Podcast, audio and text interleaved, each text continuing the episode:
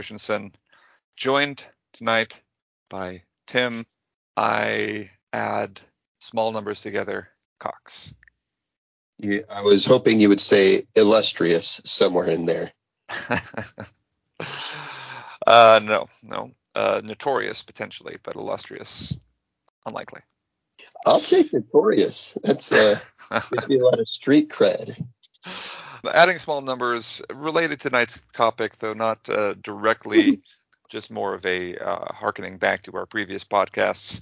But tonight we're going to be talking about economics, and this will be the basics of economics. So we're going to talk um, about a lot of the aspects. Economics is a huge field, a lot of things to discuss, but we're going to just obviously t- t- touch on a few of the important points. So economics, first of all, is a, a science that studies production, uh, consumption, distribution um, of you know all the things uh, of services and goods, and so that's um, uh, economics uh, involves all of the parts of a, uh, a, working economy. So let's talk a little bit about some of the basic things that people know about in the, the economy. So the economy of, of a particular country or of the world is measured in a lot of different ways, right? You can imagine that if you're trying to uh, to come up with a definition, a working definition for uh, someone that doesn't have any experience with what the word economy means, you just talk about what uh, you know your local grocery store, where you have uh, things uh, that uh, goods that people want to come and buy, and so there needs to be a, an exchange of money. The the store needs to provide the uh, goods, and the consumer needs to go be able to procure those goods and exchange uh, some type of uh, value in, in the process that the, the store will uh, be able to use in, in the future. So, Tim, what is, could you do, give us a, a your understanding of what the gross domestic product is? Well, it's not disgusting. It, um, but it's gross. I believe this is gross in terms of like the old German meaning of gross, right? When doesn't that you speak a Germanic language that's not English? Doesn't gross mean like big or big? Yeah, I mean that's in in, in German. Yes, that's correct. Um, so yeah, I, I, gross in this case in the way that like you talk about your gross income, right? There you the go. whole thing, the whole picture. Yeah. So we're so, looking so, at yeah, yeah gross domestic product would be all the value of all the goods and services that a, a nation's populace produces before subtracting for you know I don't know stuff, right? yeah, it, it's literally just a measure of all of the things produced, all goods and services produced in the country. Um, and so that's a big number to come up with. They have lots of different uh, ways that they aggregate data and and and try to you know estimate and actually come up with hard numbers for for what a, you know what a country's uh, GDP is. Um, but there are issues with gross domestic products. So you can imagine goods and services are uh, besides the the kind of inherent difficulty of aggregating those numbers. Um, it's also the case that um, gross domestic product is just measuring the production. There are other things involved um, in the economy beyond just um, the production of uh, of a good or, or service. Um, for example, so GDP, if, if a big hurricane comes and destroys part of a, of a of a state in the United States, that could be seen as a positive for GDP because then more services and goods are going to be needed and and uh, you know it, it, depending on you know, obviously if it hits a factory and there knocks knocks that out of service maybe maybe it has a, a deleterious effect on that uh, means bad on the GDP, but you can imagine that it could have a positive effect. So there there are lots of influences that go into what uh, what happens to a country's uh, gross domestic product. Um, and so there have been people that have tried to come up with other uh, ways to measure it. I've uh, heard of, um, let's see, it's called the Human Development Index, combined statistic of education and life expectancy and in, uh, per capita income. Um, so you, you, there are lots of things you could take into consideration uh, for a kind of more holistic picture of how economy an economy is doing versus just what what rate is the gross domestic product growing. You know, how, how many more goods and services are we creating versus are these getting distributed across the um, the, the society well and efficiently. Um, so there, there's uh, lots of discussion to be had about that. But for, for the basics of economics, understanding that GDP is just a way to, to measure one way to measure the health of uh, a of your your economy for your country or the economics of goods and services that are being uh, created and distributed. Um, that's what the GDP is there for. And you hear that a lot on the news, the discussion of how the GDP is doing and what the growth is for a particular uh, quarter. Along with GDP, I want to get a couple of formulas as well. I know that uh, GDP we can discuss of generic terms, which is what we're good as good at as laymen. But for uh, just some economics uh, theory, I guess there's uh, some actual mathematic formulas that they run uh, some of these numbers through. So, so GDP is uh, defined as uh, C plus G plus I plus NX, where C is the consumption of uh, good, you know, of consumption of consumers, obviously. G is the government expenditures, so the money that the government puts in. Investment is I, uh, and the net exports are NX. So that's CGI, uh, C plus G plus I plus NX equals GDP. So that's when we say all goods and services produced by the economy. That's actually the formula for GDP. Um, and uh, there are also uh, other economic formulas I wanted to hit on before we move on to a, a few other things. So uh, unemployment rate is one we hear about a lot. that one seems pretty intuitive. You can say total number of un- unemployed over the total number of employed individuals. Um, the money multiplier rate, and this isn't one I have heard of a lot. I just in uh, doing research for this, I saw it's uh, essentially it's one over the reserve ratio. Uh, it's defined as, so the inverse of the ver, uh, reserve ratio maintained by the bank. So um, helps it says it helps in the assessment of how money deposits can be utilized to enhance the supply of money in the system. So uh, just a, a, metric that I guess the layman doesn't have really a lot of interest in, but you might hear it on some economics uh, reports. Um, then there's something called the real GDP. Uh, it's a ratio of a nominal GDP, and that's the first uh, uh, formula I gave you versus the GDP deflator. Um, and says real GDP is instrumental in the computation and assessment of economic output, along with adjustment for deflation or inflation. So it's trying to take deflation and inflation into account for GDP numbers uh, in that formula that we I just listed. So uh, real GDP is GDP on uh, the the, uh, the result of that first nominal GDP formula over the deflator. Um, uh, and so the deflator is, like I said, it's a measure of inflation or deflation, and there's another formula for that. So let me just hit a couple more. Consumer price index. I know you hear this one sometimes. I've heard it a lot uh, and not been entirely sure what it means. So it's the cost of products and services for a given year over the cost of products and services for a baseline year. Um, and that baseline year, I'm sure, is is determined uh, in a specific way. But so let's say you pick 2019 uh, as your baseline year and not 2020 because of the things that happened, uh, and then you want to know what the price uh, index, the consumer price index is. You do the cost of products and services for this year over 2019's uh, cost of products and services, and, uh, and that would be your consumer price index. Um, and this, it says it helps in comparison of price and products and services along with the changes in the levels of inflation. And then we get to the inflation rate. Inflation rate is uh, changes uh, in the consumer price index levels over the levels of uh, C uh, consumer price index for last year uh, t- multiplied by 100. Um, and then the final one, I, well, let's see, two more I wanted to hit. Real, um, real interest rate. And so we talked, well, and we'll talk more later in the podcast about interest rates.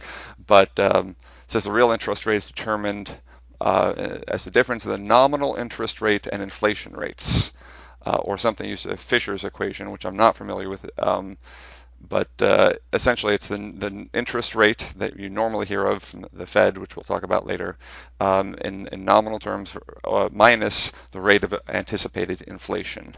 And so if you know if money is inflating and the interest rate is um, set at you know one and a half or you know uh, one, then you can imagine that the real interest rate is lower than that because uh, and inflation is essentially taking away from that real from, from the real interest rate. And the last one is qu- uh, quantity theory of money. So this is um, described as a direct relationship with the money levels with the output levels. So this is essentially just a way to measure what's going on with, with money in, uh, in the economy. And so supply of money. So the, the formula is MV equals PT. And MV, so M stands for the supply of money. Um, V is the circulation or speed the money is expressed. So N times V equals the mean level of prices as expressed as P. So P is um, you know kind of a, a price index uh, and then T is transaction volume of services and goods. So PT, uh, P times T equals uh, M times V.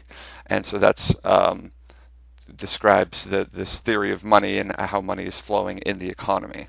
But yeah, the the the, the economics uh, involves certainly discussion also of government systems.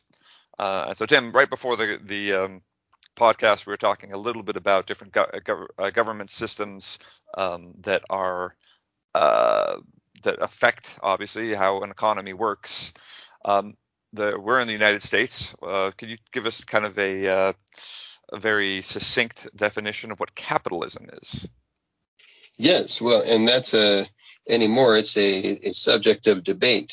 Um, but I, I, think actually, if we set aside the polemics, and look at the you know the actual textbook definition of capitalism, I think we would probably all agree on a basic understanding of what capitalism is and some of its benefits. Um, capitalism is also known or commonly equated with free market economy, and um, it goes back to it um, associated with Adam Smith's invisible hand concept, the idea that the market is kind of left to do its own thing and it finds equilibrium in in how much um, how much uh, supply of this product or that service to create and what price to assign to those things. The the invisible hand is kind of a metaphor, as if there is this invisible hand dictating what the cost of socks should be and how much gas should be pumped out and, and so forth.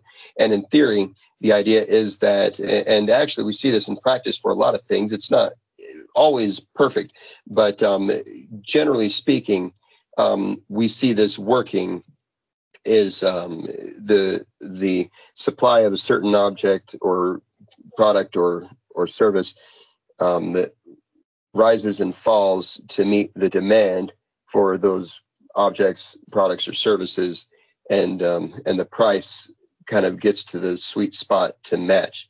Right. That's uh, in theory how how it's supposed to go.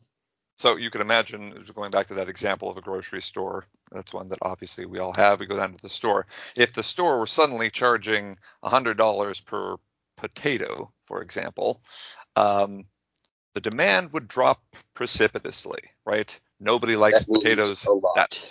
That, uh, right. So you can't arbitrarily name a, a, a price for a a good or uh, that that is not uh, now. It, we could talk a little bit later about you know necessary goods and services like healthcare, those types of things that are that kind of kind of cause some wrinkles and, and potentially issues and arguments about uh, the the morality of of economics and, and the free market. But uh, but for a potato, which nobody actually needs to survive, um, you can't charge some arbitrary number, right? You can't say, oh, it's $100. No one's going to pay that. Well, it, as it turns out, you can arbitrarily set prices. You can also arbitrarily uh, set supply levels uh, in That's, a uh, planned economy. I guess we'll get to that in a minute, huh? Right, exactly. You're right, right. So in, in the free market, market economy, in the yes. free market economy, if this grocery store that I'm going to says that potato is $100, I say no, thank you. Uh, and I walk out and I go to a different store and they have a different price, uh, you know, more uh, in line with what the demand is, what the supply is, and therefore I buy from that store instead. Um, and so uh, in, in, a grocery store, uh, they have to uh, measure the demand of the the, the goods versus the supply that they're getting, and versus what people actually pay. You know, the the now, and and the one exception to this rule is if you can successfully do what they call corner the market. That's where if you can gain control over the entire supply of potatoes, then all of a sudden you can set the price you want because you're the only potato in town. Uh, this actually did happen uh, once, not with potatoes, but with onions of all things, um, where a man uh, successfully cornered the market on onions. And um, I can't remember the, the story exactly, so I'm going to have to. Um, oh, the Great Onion Corner. so this guy actually um, managed to successfully corner the market on onions. And I think he made quite a mint. It was 1955. Um, so, anyways, if you if you want, you can look up, you know, onions corner the market and and read the story. But yeah, basically, this guy managed to um, corner the onion market. He made right. 8.5 million dollars in 1955. Um, so, but uh, as you can imagine, it's uh, awfully tricky to corner the market. Sure. Um, right. On, and, and related. Sorry. Oh, sorry. That's all. So okay. go buy an onion. And, uh, as long as they're not, uh, as not, uh, as long as no one's cornered the market again. Uh, a related idea to a, uh, cornering the market is a monopoly. Mm. And so if if let's say the grocery store that I go down to doesn't have a corner on I, uh, well, monopoly is the idea that that let's say every grocery store in town is run by the same man or the same woman, and they you know they all set uh, so therefore they have a monopoly of all that business. Every grocery store is controlled by the same company, and therefore they have they've cornered the market in that way, right? Um, they've uh, now they uh, they can set the price to be whatever it wants, um, and so the idea of a monopoly, not the board game, which is also maddening in a different way.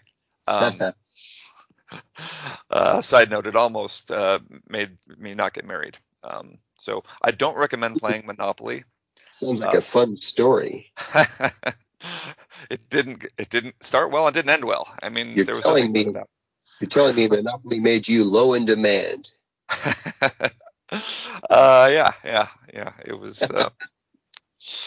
Uh, anyway, okay, back to economics and monopolies and, and, cornering the markets. So the idea, once again, obviously coming back all the way to capitalism and free markets, which uh, there probably are some nuanced differences between a free market and capitalism, but we're not going to deal with that specifically in this podcast. Um, yeah, exactly. Um, but uh, that that the I the supply demand um, and uh, and consumer um, ability to uh, to pay all influence the um, uh, the amount of money that you can charge for something, and these things all, like Tim said, uh, find equilibrium. So um, we'll talk about a couple of the other government systems that that help regulate economies and how what their uh, effects are on on different economic systems in just a minute. But I wanted to talk about um, a few of the free market principles. So, uh, Tim, we started talking before the podcast about a few of these free market principles, and you were going to uh, let us uh, give us some insight into what supply and demand are and how they uh, play off each other.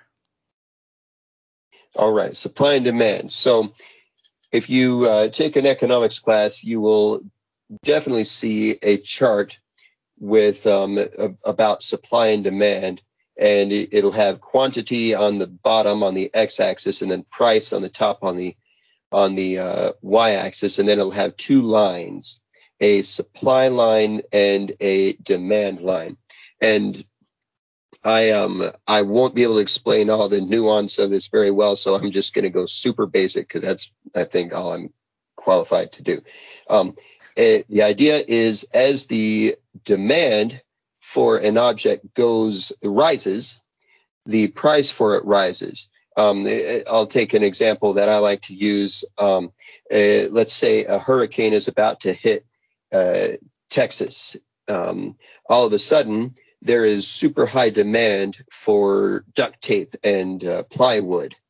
And uh, so um, there, there's kind of a run on on these stores, and the supply starts to go down. We, we well, the the demand goes up, and um, pretty soon, anyone who's got a roll of duct tape and some two by fours, you know, they they can command a a high price on those things because the demand is so high that the value of it rises. The and and so that invisible hand we talk about in in a free market because the demand is higher, the price goes up to match that demand. Again, seeking that equilibrium point where the demand matches the supply, and when you have found the price where that happens, that's the equilibrium point.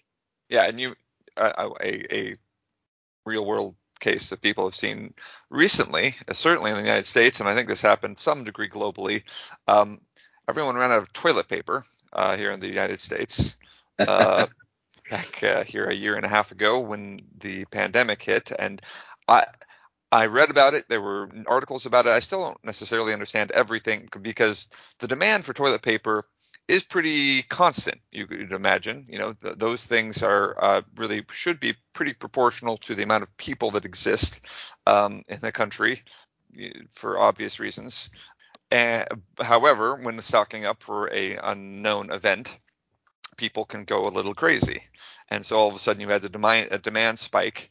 And from what I read, uh, there were also supply chain issues. Maybe Tim, you were going to mention some supply chain uh, related things, but uh, you know, there were those types of things caused you could buy you could buy a roll of toilet paper a set uh, of toilet paper online for like you know fifty dollars uh, all of a sudden the price became just exorbitant when we're st- we're talking about something that generally you'd be able to walk down to the grocery store and get it for you know two fifty or you know two dollars fifty cents or or mm-hmm. something like that so uh, so th- those things do happen where all of a sudden demand severely outpaces supply and therefore prices uh, jump um, and and there are lots of different reasons, and a, pandemic uh, is just one of them. Yeah, yeah, and and so there's always that ebb and flow, but the the bottom line is in a, in a free market economy, your um yeah your your prices will vary. Uh, and another good way to watch this too is uh, oil prices and gas prices. There's even a a seasonal rise and fall of gas prices. You'll always see gas prices tend to go up in the summer. Um, and part of that is is because there's a, a, greater demand for gas as, as people are driving long distances and and you know doing you know some summer stuff. Um, so the the price rises in the summer. Um, you could and, and, sometimes people do get angry with um, with suppliers you know, accused of gouging and that kind of thing. Um, but uh, I, we, we, have to keep in mind that th- this is just part of how economics works. When when demand is up, um, the the price is going to rise, and and it's actually necessary. Um, we we and Darren, I guess we'll talk about this more when we when we talk about command um, type economies but when, so for example, uh, th- this example isn't mine. I can't remember where I heard it, but it's a good one. The the duct tape and the hurricane example. Let's say um, there's outrage as the price for duct tape goes up in Houston as people are trying to batten the hatches for the incoming hurricane. So there's outrage. Um, the cost of duct tape has tripled, and uh, accusations of price gouging. How can you? How dare you? You know, raise the price on duct tape when people need it and everyone wants it. And so the uh, the government um, artificially suppresses the price of duct tape and says, no, no, we're going to limit the the cost of duct tape. Suppliers cannot charge more than such and such price for duct tape.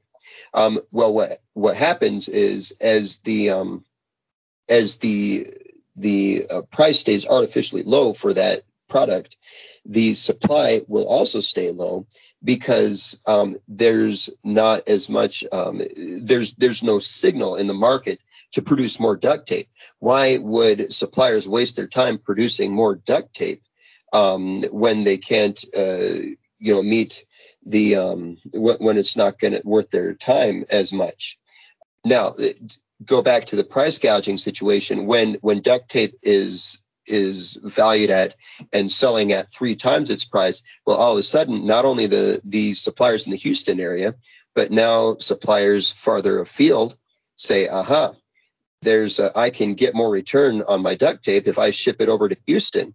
Um, if uh, if that gouging price isn't there, then that signal doesn't go out, and people in Austin and and uh, Fort Worth aren't to waste their money to send, you know, spend the gas cost to to ship the duct tape to Houston because they can you sell it at a better price and in their own towns. So it, that's an example of how um, the invisible hand works and how something as counterintuitive as price gouging, um, or so-called, um, can actually help in the long run. That said, it's uh, there are some some faults in the in the free market economy. No, you lie. yeah, that's right. That's what they want you to think. it's impossible. Uh, because we see in this very example, we, we see that unfortunately the the most um, the, the richest people will have the most access to an in-demand product, while the poor will be left wanting. And so that that is a real concern with the free market. So I, am a, I'm a fan of free markets. Um, and I, I believe that market economies are the best economy by far for everyone. Uh, but I do recognize that we sometimes run into problems and, and it's a sticky situation. Uh, what do you do um, when uh, when the poor are being left behind in, in a market economy? So yeah, distribution of, of wealth and, and the, the the the availability of uh, goods and services to yeah uh, people across the uh, you know the spectrum as far as uh, those that are poor, those who are rich, is is a difficult problem to solve. And and, and historically, um, the free market has been the most effective in uh, raising the standard of living for all uh, across the board, right? So the rich do get richer, uh, and uh, you know the the numbers in the United States are, are, and and and a few other countries, but are pretty astounding as far as how much of the wealth. It's something like 75% of the wealth is con- uh, controlled by 10% of the uh, population, um, and so that's astounding and sounds entirely concerning, and it is to some degree. Um, it is also the case, however, that uh, the the the poor in the society or the middle class in the society uh, in a free market society uh, have uh, both access and ability to move their income up higher uh, by starting their own companies, starting seeing a hole in supply and demand or, or a need or that is not being uh, adequately filled and therefore filling it and, and being able to uh, reap the benefits. Um, and, uh, and it's also the case that rich people that have the incentive to become more rich uh, have uh, therefore uh, reason to in, to use their money to create more goods and services, uh, therefore making that stuff available to um, the the the less economically uh, uh, what's the word I'm looking for, Tim? Um, advantaged. sure. yes, that, will work. be what we will go with. Um, so you know, even the poor and the middle class people are actually benefiting by more. Eh, you know, if I can go to the store and buy a uh, at the grocery store buy a whole cartload of groceries for fifty dollars in the free market, even if I'm um, uh, you know, if I look next door and, and he's got uh, a pool, two slides, uh, five cars, and whatever else, and I say, well, this isn't fair. That's true, and there's something to be said about that, and then we can we'll talk a little bit about potential um, issues with uh, with what how uh, economies can become lopsided like that. But um, the the point is that if the goods that I need are cheaper because this free market uh, system exists, uh, it does benefit society as a whole. So, like I said, there there are trade-offs and there are things uh, that that we need to talk about as far as uh, you know different uh, ways to deal with government regulation, taxes, interest rates, um, minimum wage, all those different things that would try to uh, not stifle the free market, but also make sure that distribution of wealth is happening in such a way that people are not, uh, some people are not uh, starving while others are you know, glutting themselves on potatoes, if you will. but those um, really nice uh, hipster potatoes. I've know, had some very good potatoes in my day. Does that mean that I'm doing quite well? I don't know. Small potatoes.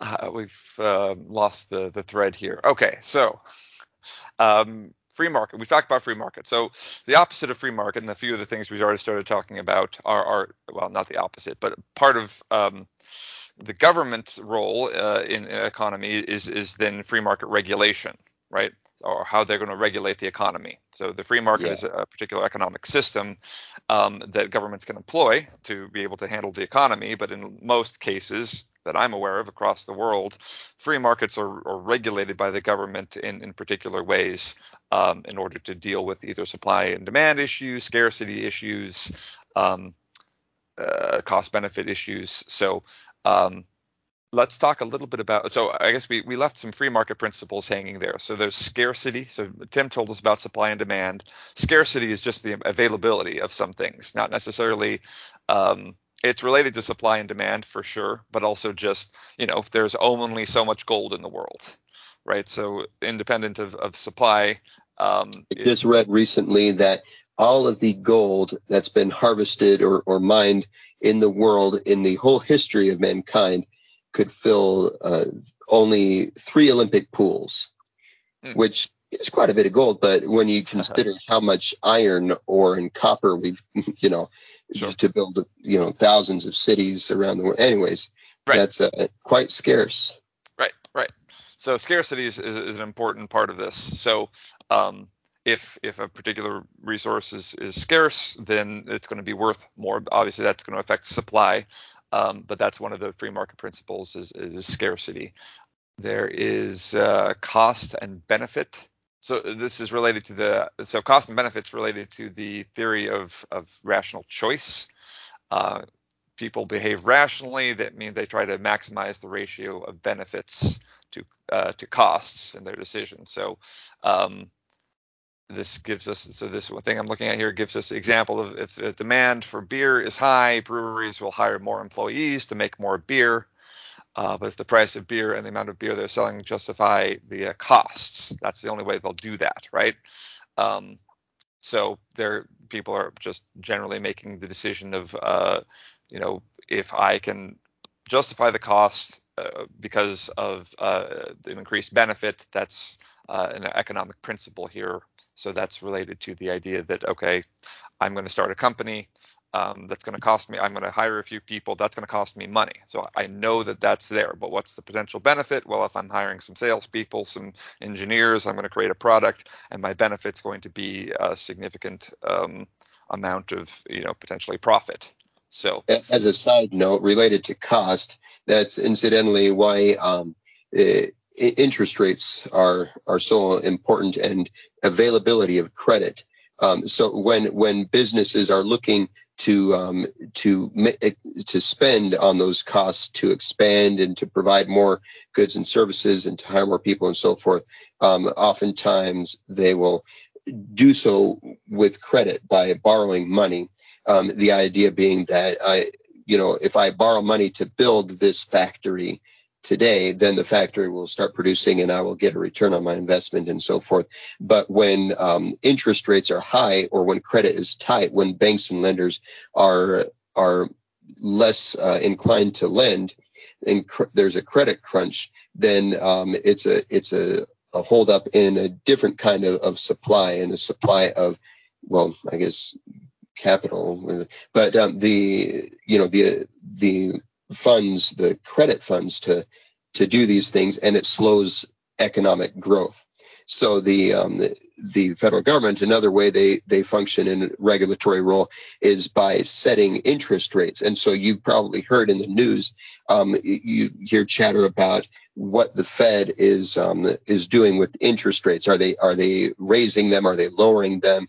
And in in di- times of of um, economic contraction, like a recession, um, like we just went through, one of the regulatory responses of government is to lower interest rates, that, thereby loosening credit and making it easier for businesses to um, to get money for for whatever reason and, and to keep keep uh, growth from dropping too much. Um, if an economy is growing too fast, which seems counterintuitive, but that's a thing, um, there are other problems. And so the federal government will, in a regulatory role, raise interest rates in order to slow things down a bit and keep it from what they call overheating.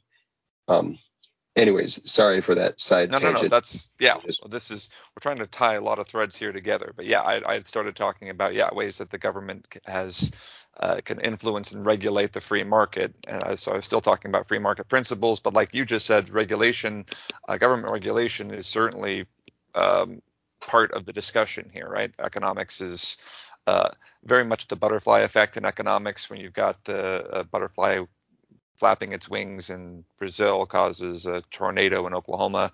Um, you know, it's uh, the case that one uh, one change to a particular system has uh, a lot of effects in, in the economy. So you can imagine something big like a pandemic, like we uh, have and are experiencing, has massive effects globally uh, because it's not a butterfly, it's a um, it's Mothra.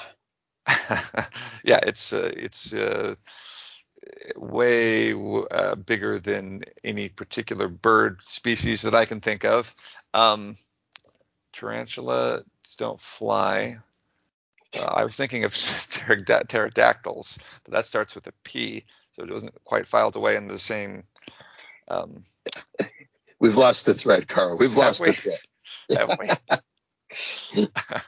um, anyway, uh, very interconnected. So regulation does uh, affect um, obviously different free market principles because all of these uh, in an entirely free market system, um, you know, these unexpected events uh, are not. Um, it's hard to control for them. That's when you get something like a, a Great Depression, right?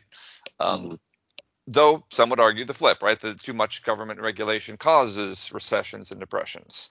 So there's there's a lot of um, gray areas in economics, from what I understand. I actually sat once um, years ago in I was in Washington D.C. with a few students from Georgetown University. One was an economics uh, major, and he was just uh, explaining to me why the national debt is not relevant, doesn't matter.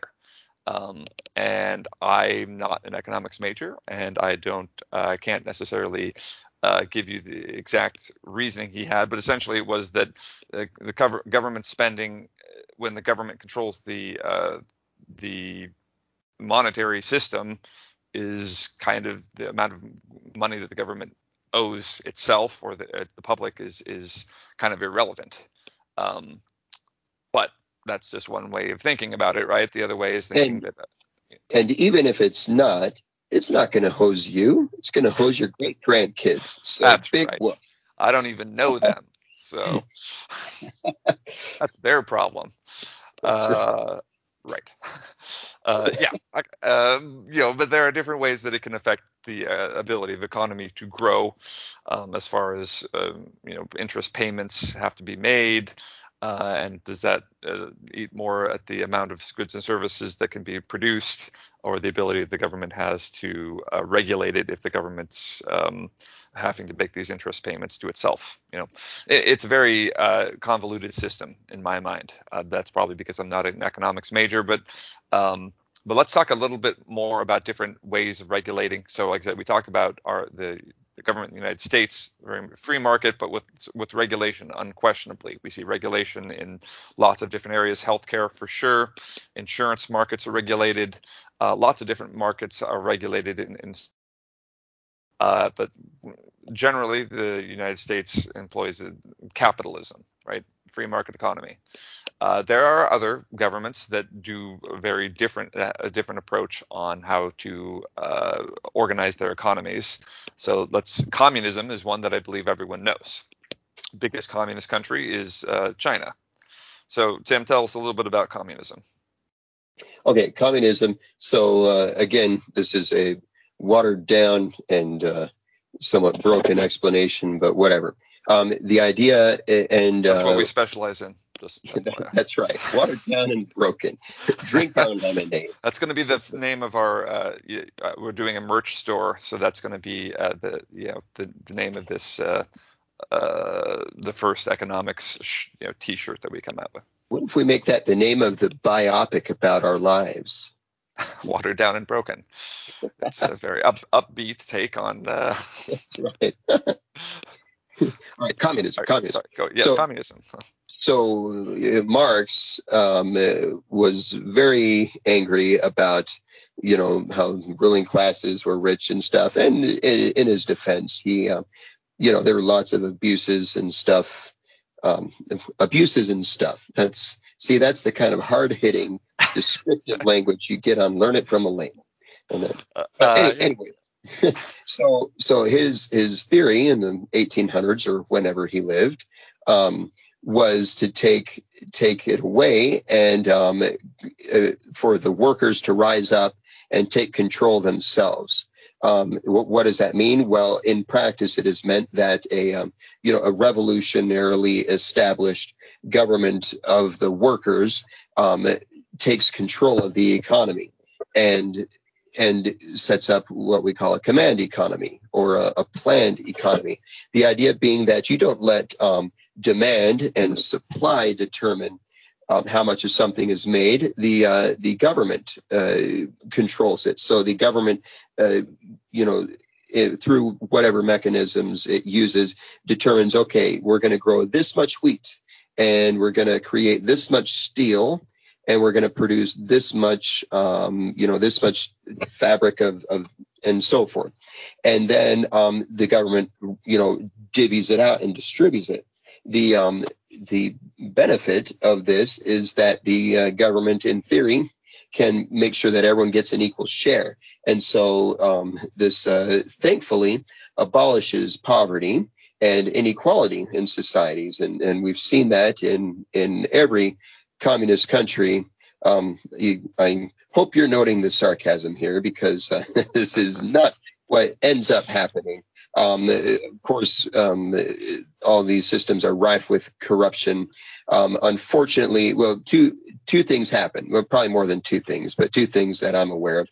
One is that with with the invisible hand absent, this um, supply and demand, uh, you know, equilibrium, um, the governments fail to um, and, because it's impossible to determine and exactly how much of something should be produced. So what you'll see in these command economies, places like North Korea, Cuba, um, Venezuela, and so forth, is you'll see um, rampant shortages of things where not enough was produced.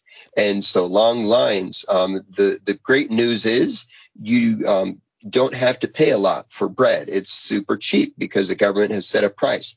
The bad news is there's no bread to buy um, because the the and and I I, I imagine that uh, I'm I'm guessing that part of the problem is when um, the see a, a, free market economy working at its best.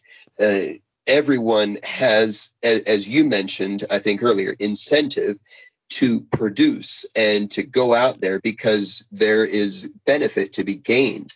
Um, so, so a, an entrepreneur is going to go out and work extra hours to um, to produce more of a good that's in demand because they know they can make money.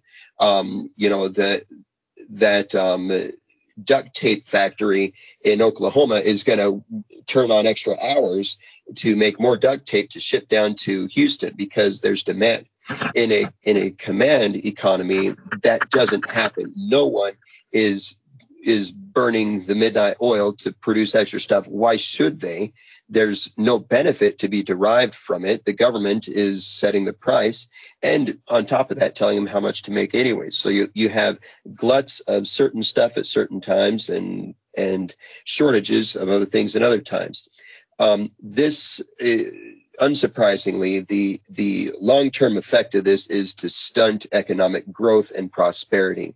Um, no better visual of this that I can think of than to Google a satellite image of North and South Korea. Um, and if you look at a, a night image of North and South Korea and the Korean Peninsula, it's uh, it's breathtaking. The contrast. Um, you see South Korea, which is ablaze with lights as um, you know urban centers have developed, and then you see this kind of graveyard of darkness in North Korea, where there is one little pinprick of light that is Pyongyang, and then you know little speckles and and not much else. Um, North Korea, under a command economy, under a communist regime, has um, its growth has been incredibly stunted next to um, South Korea, which has prospered and flourished under a market economy. So uh, can again, we safely say that you are a fan of communism? Yes, huzzah! um, and, and here's here's the thing: aside from strange pariah states like North Korea, um, and to some degree, I guess Cuba, and uh, I don't know, maybe a couple of small, you know, nations out there. Uh, no one is doing communism anymore. It, everyone's given up. Russia gave up in the uh, in the 80s and 90s. China gave up in the 80s and 90s. They they were able to successfully maintain their um, their communist uh, political structure um, and and and so forth. Um, and rhetorically, they were able to successfully transition to a market economy by um, by declaring that uh, 30%, uh, well, 70% of what Mao Zedong said was correct and 30% was not correct. There, they can still honor Mao, but anytime they need to do something that goes against the original doctrine, they say, oh, that was the 30%. And so now they, they practice communism with Chinese characteristics, which AKA capitalism. yeah, and, yeah. And, oh, sorry. I was just going to say, there, you know, in practice, most of these systems end up mixed. Um, sure. And and a, and a quick uh, side, well, not a side, and a quick uh, disambiguation, I guess. So we're talking about communism. Uh, a related idea is socialism, but they're not exactly the same. My understanding sure. is socialism is the um, the communal and or social uh, uh, owning and, and and regulating of production, whereas communism is not only the you know the government controls and regulates production, it also controls and regulates consumption. Um, they're related ideas, of course, but there are slightly different ways that they are then borne out. As far as uh, in a communist country, you're not even told how much you can create; it's also you're told how much you can consume. Uh, where in socialist countries, it's just we're telling everyone how much they can. Um, all the companies, uh, you know, the economy, how much it can produce, what it can produce, uh, however you can consume it, however you want, which with the caveat of there's only so much to consume because the government's telling you what you can consume. So, uh, telling what can be produced. Um, Here's a. Can I share a definition that I just looked up on um, some site, which is thoughtco.com. Okay. Anyways, the um, under communism, most property and economic resources are owned and controlled by the state rather than individual citizens. Under socialism, all citizens share equally in economic resources as allocated by a democratically elected government. All right, so um, democratic socialism versus communism for sure. Yeah.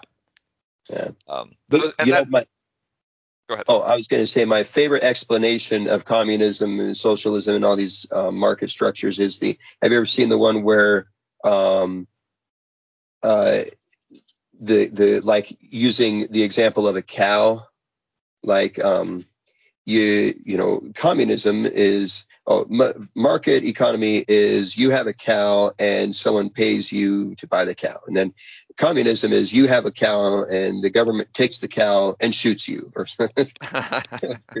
socialism the government takes the cow and divides it. Anyways it's um right. I'll have to look that up. Yeah. yeah i've heard that one as well. Um but yeah, you know th- these these systems, and these aren't the only ones, but these are the ones certainly most well known: socialism, um, uh, communism, and the free market.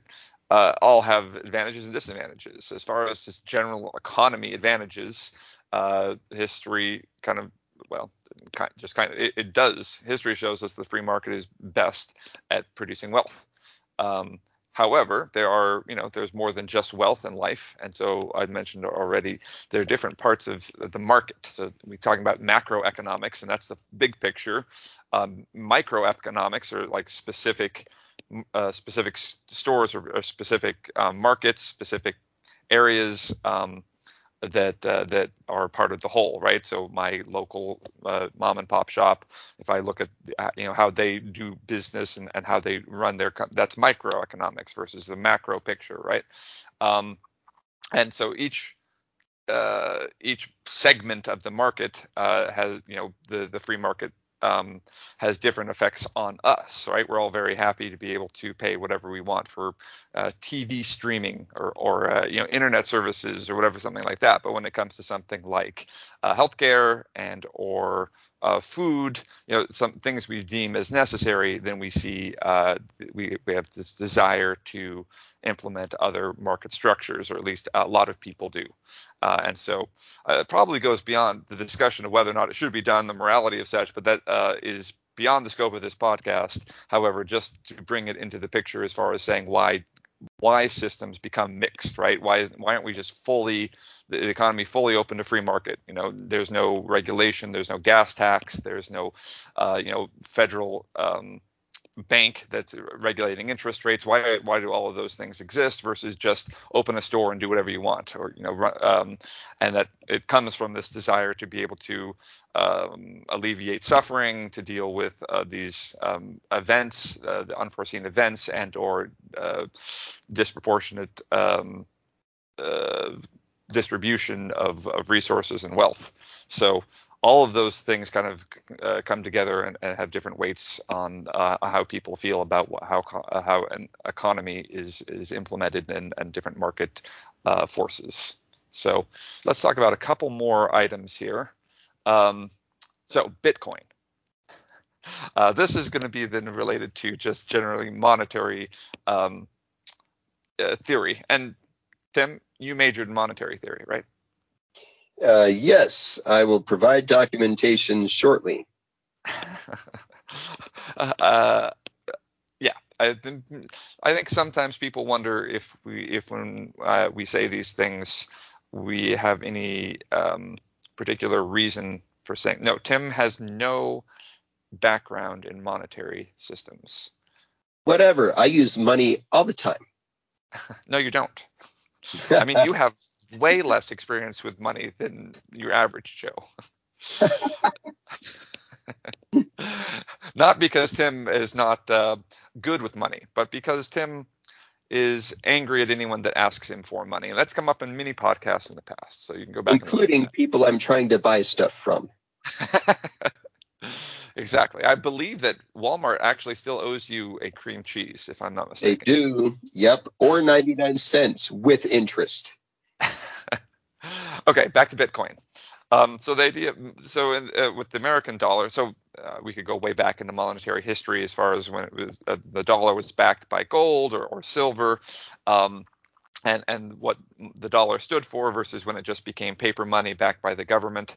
Um, now, just to clarify what Carl's talking about here, so when uh, paper currency was originally created, the paper was just a a stand-in, a representation of real gold or silver, um, right. you know, my, uh, something of value, and the currency was just a representation of that value. And um, you know, it's just easier to have bills around than to cart, you know, loads of gold around. Um, and then at, at, some point in in the past, the um, government decided to stop, you know, associating the two and um, just print paper money unbacked by gold or, or now no longer having an, an e- um, equivalent value stored away in Fort Knox or wherever. Right. right. And that's so where now, we're at now, now. Right, exactly. And now now the value of, of the dollars uh, related to the scarcity of a particular good like gold or silver or you know a precious metal it's now just related to how good our government is or whatever government you your monetary uh, system is related to the ability your government has to produce goods and services, really, um, and and the trust that they uh, that the public has in that ability. Um, so uh, that's what the dollar is, but the government can just print them, right? Uh, in as much as the government doesn't uh, undermine public trust and or uh, hyperinflate um, the the money, meaning that there's so much money versus goods and services that that all of a sudden every I can pay ten thousand dollars for a potato because I had ten thousand um, dollars that I don't need. um, but uh, but the idea of scarcity in monetary system is certainly one that that still I, I think uh, evokes feelings in people. You, you, know, you still have this idea that there should be I should own something that's scarce, right? I should be able to um, say I own this piece of, of something that has real value um, as as assigned by kind of a, a scarcity metric. Um, and so that's gold still. People own gold for that reason that the that people assign value to it because it's scarce. Um, bitcoin is a similar idea. Um, i'm not going to go all into um, uh, different you know varieties of of those coins and and ethereum and bitcoin and and uh, those types of things but uh, i did want to just mention the idea that bitcoin is, is has value um, and well i mean there are things like Dogecoin uh, not scarce and only has value because, once again, people, for whatever reason, assign value to it. Um, that's that's true in you know, for a lot of different things. But Bitcoin, there there is this idea of scarcity, right? That people have value in this because it um, there's a certain number of Bitcoin that will ever be able to exist. And so eventually all Bitcoin will be that ever can exist will exist, and that will be the end of it, and therefore it will be scarce. Um, and in as much as that is a desirable thing, people know and are familiar with Bitcoin, familiar with um, the value in it, and uh, the control that that is is exercised by the community versus the government um, on its value uh, it is therefore becoming uh, very valuable as of late, right? The last two years it jumped thousands of percent in value. So um, the governments are, are, trying to figure out what to do with these types of systems uh, as far as regulating and, and figuring out how they're going to play with the economy. But uh, the the idea that the scarce monetary um, the scarcity can still uh, hold sway in monetary systems is certainly um, borne out in, in, Bitcoin, among other things. Tim, mm. anything to comment on that? Um, buy at your peril. I've made a lot of money in Bitcoin, Tim. So you, I have a. I'm sure you have.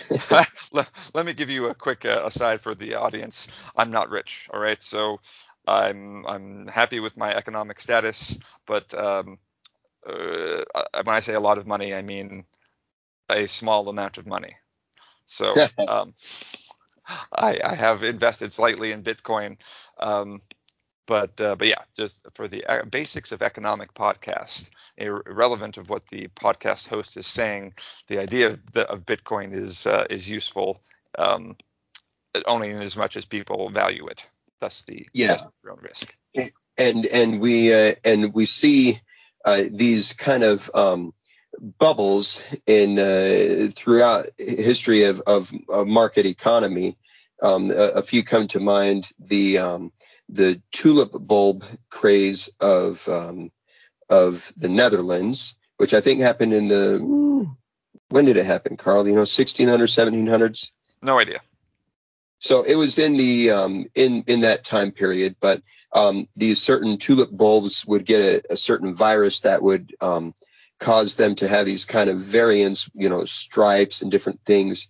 And um, so there weren't, there were never many of them, but they became very uh, popular and very valuable. And um, it, uh, it, it got to a point where you could trade, uh, you know, some bulbs for a house and and things like that. Um, they became very highly high priced and, until eventually it popped, everything plummeted in value, and um, um, so, so anyways, you, when when you have things like Bitcoin, and I don't know enough to to give a, a you know a nuanced analysis, but it, it's something that is separate from from any you know quantifiable you know any, anything of value. It, it's as, as Carl you mentioned it, it's it's valuable because people think it's valuable because we decide it's valuable. Um, that's a, uh, a prime recipe for a, a bubble and a crash. And we and we've seen it, you know, bubble up and burst and bubble up and burst. Um, so who knows how many times it'll happen. Um, and who knows whether Bitcoin will will find a way to um, to uh, to make itself useful as a as a currency. I, I, question whether it ever will because its value is so darn volatile. Um, it just um, I think one of the functions of a currency is that it's it's of fixed value. So I can I can buy something for five dollars and and you know a year from now I can use those five dollars to buy something of equal value. But if if now my five dollars is only worth one dollar or whatever, it you know so so I I wonder I, I have big question marks about about uh, cryptocurrency in general though though they they may find some place and who knows yeah I, the, I'm the, hedging the my bet so I can be right no matter what the adoption of Bitcoin and Ethereum specifically in in in uh, apps like uh, Venmo, things like that. That uh, to me establishes kind of a staying power that um, I think will will mean something. Uh, but yeah, the idea that cryptocurrencies are certainly speculative. They're still very, very recent. Within the last, you know, Bitcoin, I believe, is 2009. Um, uh, came about. And so we're talking about last 12 years that these things uh, have existed, and, and, just there are different ways that they get mined and created. You know, these, like I said, different numerical ways to to, to earn them and mine, mine them, and how they're uh, distributed, and, and, these ledgers that keep track of them, and um, all those things are, are all rel- very new, and, and, how those things are going to uh, affect the economy, and, and what people are actually going to uh, value here in another 10 years, uh, it's un- unknown. But in as much as applications like Venmo, which has mass adoption across at least the United States, I'd imagine across the world, uh, in as much as those are now used as uh, ways to pay on those uh, those uh, platforms, I think that probably is signaling some degree of acceptance. acceptance. But anyway, we've kind of uh, gone down the rabbit hole a bit further than the basic basics of economics would probably. Uh, the us... Bitcoin hole. Okay, yep, that's it, right? We've lost the uh, okay, uh, two other things I wanted to touch on before we wrap up here. So um, like I said, there are a lot of things we could continue talking about, um, but I did want to talk about uh, depression and recession. So when we talk about the economy, uh, when things are going great, we you just don't really worry about it too much. There's money in the bank account. Your your either your company's doing well, um, or your employee can your employer keeps paying you and giving you raises, but then something happens, right? Um, and things change, depression or recession. Um, so we've seen recessions in our lifetime. Everyone listening to this has seen a recession because uh, you know we had a recession here at the beginning of uh, uh, of the pandemic where things started uh, where things went poorly uh, briefly. Uh, so I, the difference between a recession and a depression, I had to look this up because I wasn't entirely clear. A recession is just a, a short-lived depression, essentially. Recession is two quarters or more of a year that that where economics the GDP has has uh, contracted or uh, or stagnated. So we're no longer growing the economy. Essentially, the goods and services available are are either less or the, uh, it's less than they were before. Um, and so uh, you know people lose their jobs. Um, money is uh, not uh, as readily available. People don't lend it as much, and then the government tries to come up with reasons for you to spend money and for, for so they try to create an, an incentive um, you know the idea that idea of the free market principle the government wants to incentivize then the the the, the goods and services being produced. Um, so uh, recession and uh, but then there's a depression right? A depression is a long uh, protracted uh, uh, dip in the econ- in the GDP or the economy as a whole. And so the last one that we experienced here in the United States was the Great Depression. That's the only actually uh, when I was reading it was the only one that is was actually a full protracted depression was the Great Depression, and that was in the the 1930s. Um, right. So there were no depressions in the 1800s. That's what I read, um, if I understood it correctly. Hmm. Uh, so uh, there were there have been many recessions, uh, but a, a multiple year long stagnation and or uh, contraction of the of the U.S. economy uh, was only 1930s. But do fact check me on that because I only read one article about it. Um, uh, but yeah, so there there are different ways to, to to kind of try to see if a recession is coming to kind of predict it. I guess there's a, something called a yield curve that um, that helps predict. So uh, if if your um, if your economy is uh, headed toward a recession, generally a yield curve is is, is supposed to be a positive. Um, uh, as I as as interest rates come, um, I won't be able to, to, describe it particularly well. Like I said, I am a, certainly a layman in this topic, but uh, essentially the yield curve flips when you go uh, towards a uh, a recession. And so when you see a, a, um, a negative yield curve, um, then you know a recession is around the corner. And uh, but recessions obviously those they cause lots of issues, and they uh, are felt across you know from the rich all the way down to the poor. Um, and they affect supply chains. They can they affect uh, uh, distribution and consumption, and um, so they uh, they cause a lot of issues w- for, everyone. Um, except the government has lots of different ways to try to get us out of re- recessions, and sometimes those uh, and that if you have seen the movie the movie well it is also a movie but the play alexander hamilton um, have you seen Hamilton, Tim?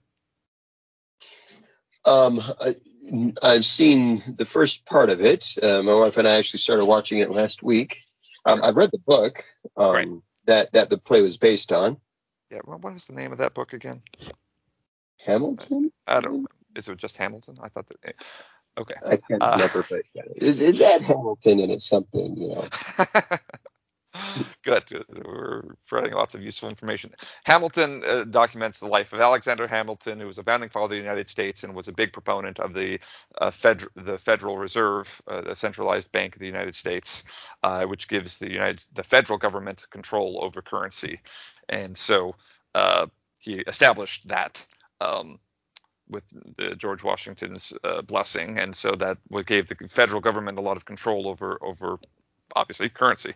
And so, um, so nowadays the Fed is still around and it uh, has meetings and it determines so what is the interest rate going to be. It does uh, a number of other things, but it, it, the, that's one of the ways that they uh, they can affect the uh, the desire of people to create goods and services is lower interest rates, meaning more incentive to use your money as opposed to uh, bank your money because lower interest rates, meaning I'm not earning money on my money in the bank, uh, and therefore because of inflation, I'm actually losing money. So lower inflation, uh, lower interest means I have an incentive to go ahead and spend that money to create more goods and services to be able to bring in money that way. So uh, it's one of the ways that they use, um, one of the tools that they use in trying to get people, uh, the economy out of a recession. Um, how they use it, when they use it, all of those things are open for debate, and, and lots of people have different ideas. Um, but uh, yeah, it's uh, inflation is something that they have to watch for. So if it, inflation starts going out of hand, then they have to raise interest rates because they don't want people spending money as much. Um, that's at least my layman understanding of it. Tim. Yeah, um, sounds good to me. yeah. no, you. Okay. I, I, think it'd be good to like um, bring up Volcker and um, in inflation killing in the when when was that 70s and 80s. Um, you're making you're making things up. Yeah, no, uh, the Vulcans. The I know what Vulcans Volcker, are. Volcker. Vulcans are in Star Trek. Vulcan. Yeah, Vulcans live, live long and prosper. No, but if um if you were alive in the 70s or 80s, you um I, I I wasn't well I was alive in the 80s, but I wasn't economically aware. But um you know, in, inflation was high, and Volcker that that was an example of uh, the Fed you know cranked interest rates way up. Um, I, I love the story of my parents in the mid 80s buying a house and they were excited to get a 9% interest rate on, on their home loan, um, which is pretty nuts by today's standards. Um, but yeah, the interest was where, and, and it actually spurred some recessions. There, there were, I think, two or three recessions in the 70s and 80s as um, the Fed cranked the interest rate way up to combat inflation. Um, I believe it's generally considered a success by most economics. It it um, was ugly, but it uh, brought inflation under under um, under control. Um, but yeah, you, you couldn't get a loan for love or money unless you're going to pay through the nose for it. I always pay through the nose. um, actually, that's you, Tim. You uh, you are always angry when you're paying money, so um, it must be expected. Never again. um, okay, well, let's uh, let's wrap up the podcast, I guess. So, uh, like I said, I always do a quick update uh, aside from our topic on our listeners. I will thank the North Dakotan that has listened to us. So we have many hey, listeners. Yeah, we got one. We got him her. um, so uh, across all 50 states. Now we did somehow we must have uh, offended our the Nunavutians. Uh, none of it. The uh, Canadian province and the North uh, Northern Territories in Australia. Both have listened to us in the past, but not recently. So we need to recruit them to uh, to come back and uh, join in our uh, in our layman uh, topic. Um, we'll do a, so, a, special tailored topic for them: cold places. I don't think Northern Australia is a cold place. Oh, Northern Australia. Oh, yeah. Okay. Huh. uh, places I've never been to. Mm. Uh, right, right. We do uh, we do have um, a great listener base in India, the UK, Australia, Canada, and obviously the United States. Um, so uh, go ahead and continue sharing our, our content. If you have something that you want to know uh, or something that you would like Tim to uh, stop talking about, let us know. That's um, right. And if you buy our merch, I will stop talking about it. I do need to get that merch store up. Um, That's right. But, fact check, fact check. The Long Depression was a worldwide price and economic recession beginning in 1873 and running through March of 1879 or 1896, depending on the metrics used. So it was a, a depression back in the late 1800s. So there you go. All right. Well, uh, I wasn't there, so it didn't happen. That's right. Okay, Wait, because that I wasn't in none of it. Therefore, no. no. Yeah. Okay. we lost the thread. Yeah, we did. That's the theme of the podcast. Quick fact check on myself from earlier in the podcast. I said that Hamilton was the father of the Fed or the Federal Reserve, which I guess in in uh, fact checking parlance is uh, partially true. Uh, I, if I want to slant it my way, anyway, um, he uh, was um, uh, the uh, proponent and, and I could, you could say the founder. You know, he, he was the one that wanted uh, the the the government to pass and, and sign into law a federal bank, um, the first national bank, uh, the first federal bank of the United States, which was done under George Washington. Kind of like I said, as as you see in, in the play Hamilton.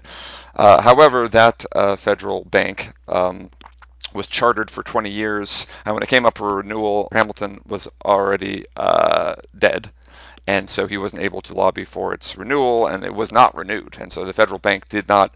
That was the end of the federal bank for that period of time, uh, and then didn't actually come back uh, into the government until uh, the early uh, early 20th century. 19 uh, Woodrow Wilson was the president that signed into law the Federal Reserve Act or something along those lines, and that's when the Fed, the actual current Fed bank um, which it just loans money to commercial banks, um, came into to existence, and that's a little different than the, um, the first national the, the, national bank that uh, was set up under George Washington and uh, Alexander Hamilton. So um, it is uh, certainly he uh, Alexander Hamilton was a proponent of the national banks. He's the one that kind of uh, made that a, a uh, something that the, the government was at least open to, and so not entirely false, but uh, not the the whole story, I guess. Um, all right. Well, as far as economics go, um, uh, if you have any questions or any any things that we needed to uh, to clarify, let us know in an email or on Twitter or on Facebook. And uh, we'll be back again uh, soon with uh, we'll be doing the basics of algebra in the not too distant future. So watch for that one. And if you're still looking for our 1940s uh, history podcast, um, blame Tim. I wasn't there, so. Uh, yes. All right. Well, um, thanks, and we will talk and see you back again for our next podcast.